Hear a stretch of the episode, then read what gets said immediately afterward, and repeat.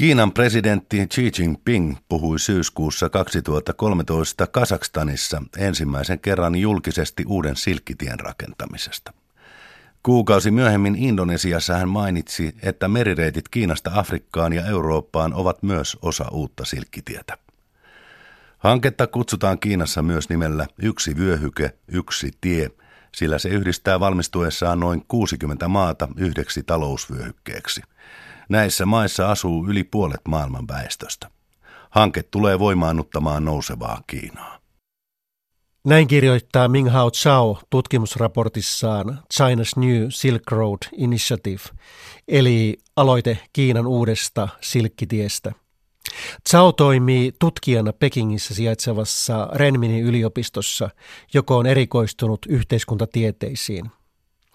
Kiinan suunnittelema uusi silkkitie kulkee suurelta osin samaa reittiä kuin muinainen idän ja lännen yhdistänyt silkkitie, jota kauppakaravaanit vaelsivat yli tuhannen vuoden ajan. Tuo legendaarinen silkkitie muodosti laajan teiden verkoston, sillä pääreitiltä erkani matkan varrella lukuisia pieniä teitä. Myös uuden silkkitien pääreitiltä erkanee tie- ja rautatieyhteyksiä esimerkiksi Intiaan, Pakistaniin ja Afganistaniin. Uuden silkkitien pääväylä kulkee Kiinasta Keski-Aasian kautta Iraniin ja sieltä Turkkiin. Istanbulista reitti jatkuu Itä-Euroopan halki Moskovaan. Moskovasta pääväylä kulkee valko kautta Liettuaan. Pääreitin on tarkoitus jatkua Liettuasta aina Afrikan sarveen saakka. Silkkitiehanke on pitänyt presidentti Xi Jinpingin kiireisenä. Viime vuonna hän vieraili lyhyen ajan sisällä kahdesti eri puolilla Itä-Eurooppaa. Matkan aikana hän solmi useita maiden välisiä sopimuksia, jotka varmistavat Silkkitiehankkeen etenemisen. Euroopassa hankkeen ytimessä on Itä-Euroopan 16 entistä sosialistista valtiota. Tammikuussa saapui ensimmäinen tavarajuna Kiinan IUn kaupungista Lontooseen. Se taivalsi noin 12 000 kilometriä 16 päivässä. Junan itätuuli nimessä on symboliikkaa. Se muistuttaa vanhasta Mao Tse-tungin sanonnasta, jonka mukaan itätuuli voittaa länsituulen. Kiinan valtion rautatieyhtiö on jo solminut sopimukset liikenteen aloittamisesta 14 kaupunkiin eri puolilla Eurooppaa. Silkkitien merireitit yhdistävät Kiinan Suetsin kanavan kautta Eurooppaan, Lähi-Itään ja Afrikkaan. Ateenan Pireuksen satamasta tulee ilmeisesti meriliikenteen keskeinen solmukohta Etelä-Euroopassa – Viime huhtikuussa kiinalainen varustamo Kosko osti jo kaksi kolmasosaa Pireuksen sataman osakepääomasta. Atenasta on tarkoitus rakentaa luotijunayhteys Unkariin ja Saksaan. Kiinan Silkkitie-hanke on kunnianhimoinen jättiprojekti, jonka rahoitus on vaatinut erityisjärjestelyjä. Kiina perusti kesäkuussa 2015 Aasian infrastruktuuri-investointipankin. Se rahoittaa osin silkkitiehanketta. Perustamiskokoukseen osallistui 57 maata Aasiasta, Lähi-idästä ja Länsi-Euroopasta.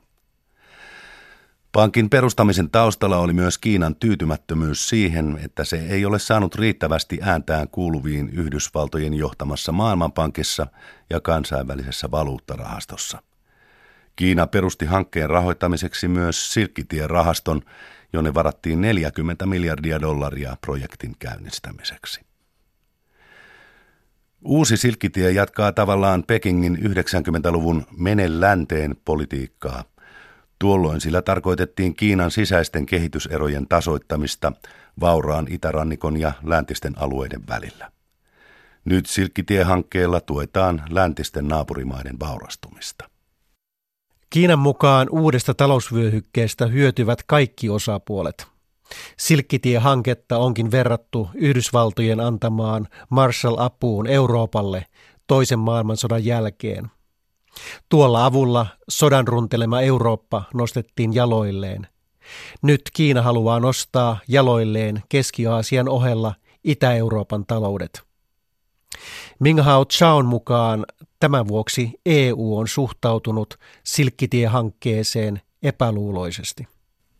EUssa on epäilty, että Kiina käyttää perinteistä hajoita ja hallitsemenetelmää, kun se suosii hankkeessaan Itä-Euroopan maita. EUssa ei myöskään katsottu hyvällä Kiinan toimia Kreikan velkakriisin aikana, kun se vahvisti taloudellista ja poliittista tukeaan Ateenalle. Monet hankkeet ovat jo käynnistyneet Itä-Euroopassa.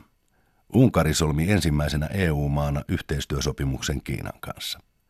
Pilottihankkeena toteutetaan nopea junayhteys Budapestista Belgradiin.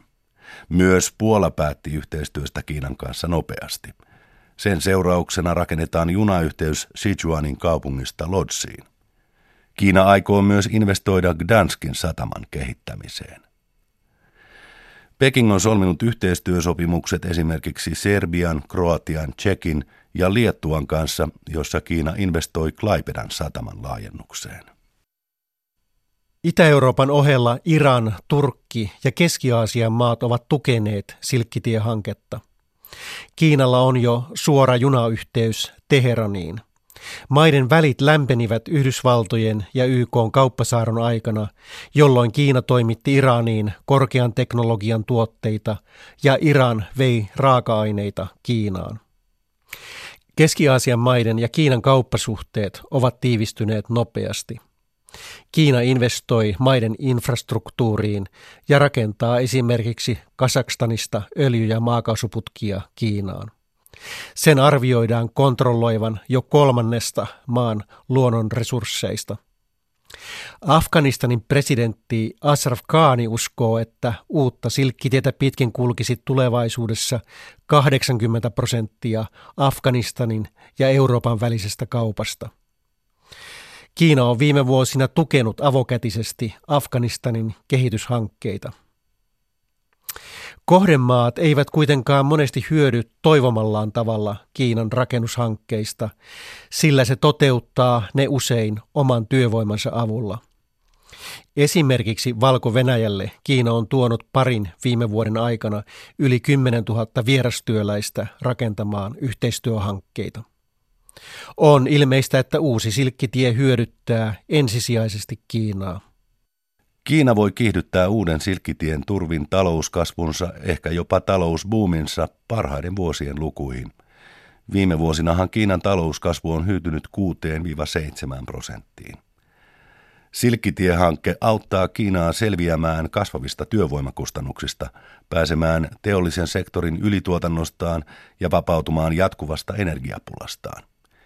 Jos Kiina ei pysty säästämään energiankulutuksestaan, maa voi joutua tuomaan jopa 75 prosenttia öljystään vuonna 2030.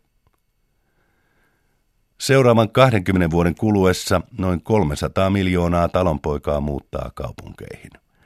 Kasvavan keskiluokan ruokkimiseksi ja uusien työpaikkojen luomiseksi Kiinan on turvattava energian ja raaka-aineiden saantinsa.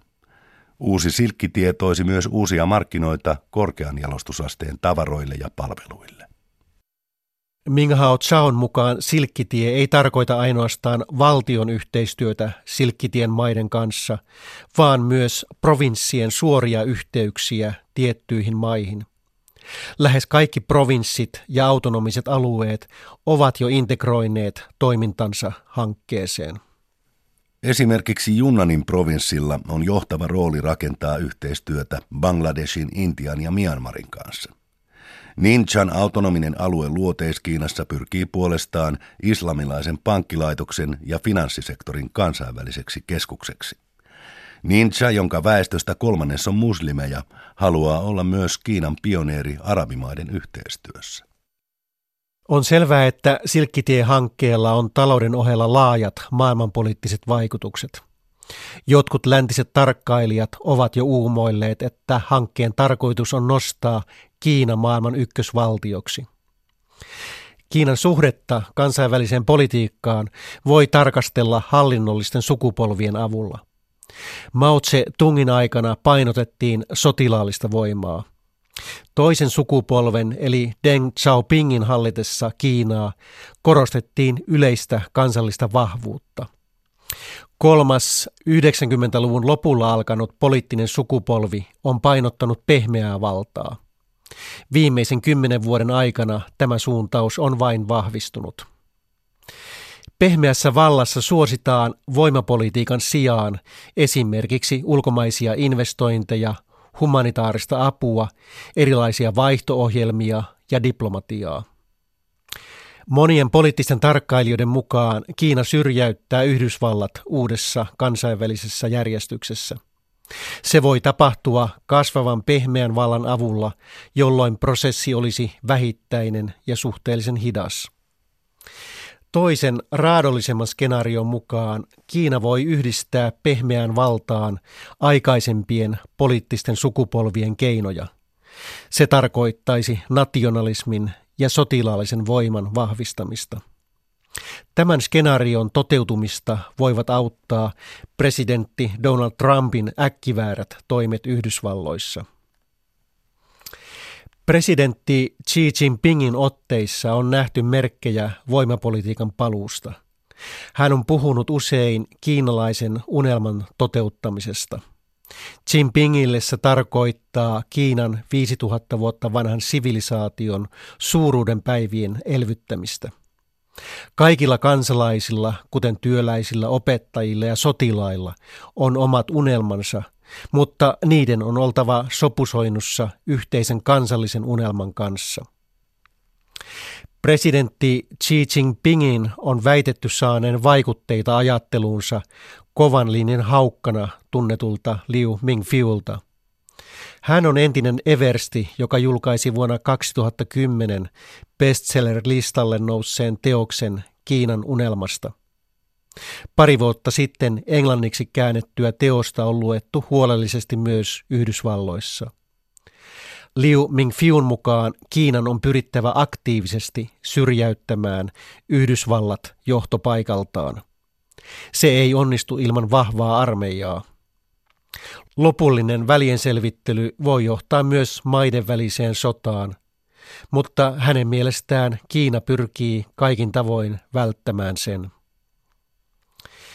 Presidentti Xi Jinping on esittänyt kiinalaisen unelman aikarajaksi vuosisadan puoliväliä. Tuolloin Kiinan kansantasavalta täyttää sata vuotta. Presidentin mukaan Kiina on juhlavuonna vahva, harmoninen, moderni sosialistinen valtio, jonka kansalaisten elintaso on maailman huippuluokkaa. Tuolloin maan armeija olisi myös täydellisesti modernisoitu. Entä miten pekingiläinen tutkija Ming Hao Chao näkee uuden silkkitiehankkeen yhteydet maailman politiikkaan? Hän muotoilee näkemyksensä varovaisen diplomaattisesti. Silkkitiehanke viittaa siihen, että Kiina on suuresti laajentamassa strategista verkkoaan ja tekee syvällisiä yrityksiä asemoida itsensä uudelleen globaalissa, geotaloudellisessa ja geopoliittisessa maisemassa. Uusi silkkitie eroaa kuitenkin monin tavoin Kiinan aikaisemmista yhteistyöhankkeista. Se on uuden ajattelutavan ruumiillistuma Kiinan globaalissa strategiassa. Nykyisessä yhä keskinäisriippuvaisemmassa maailmassa se syventää Kiinan ja muiden maiden välistä suhdetta, mikä todella voimaannuttaa nousevaa Kiinaa.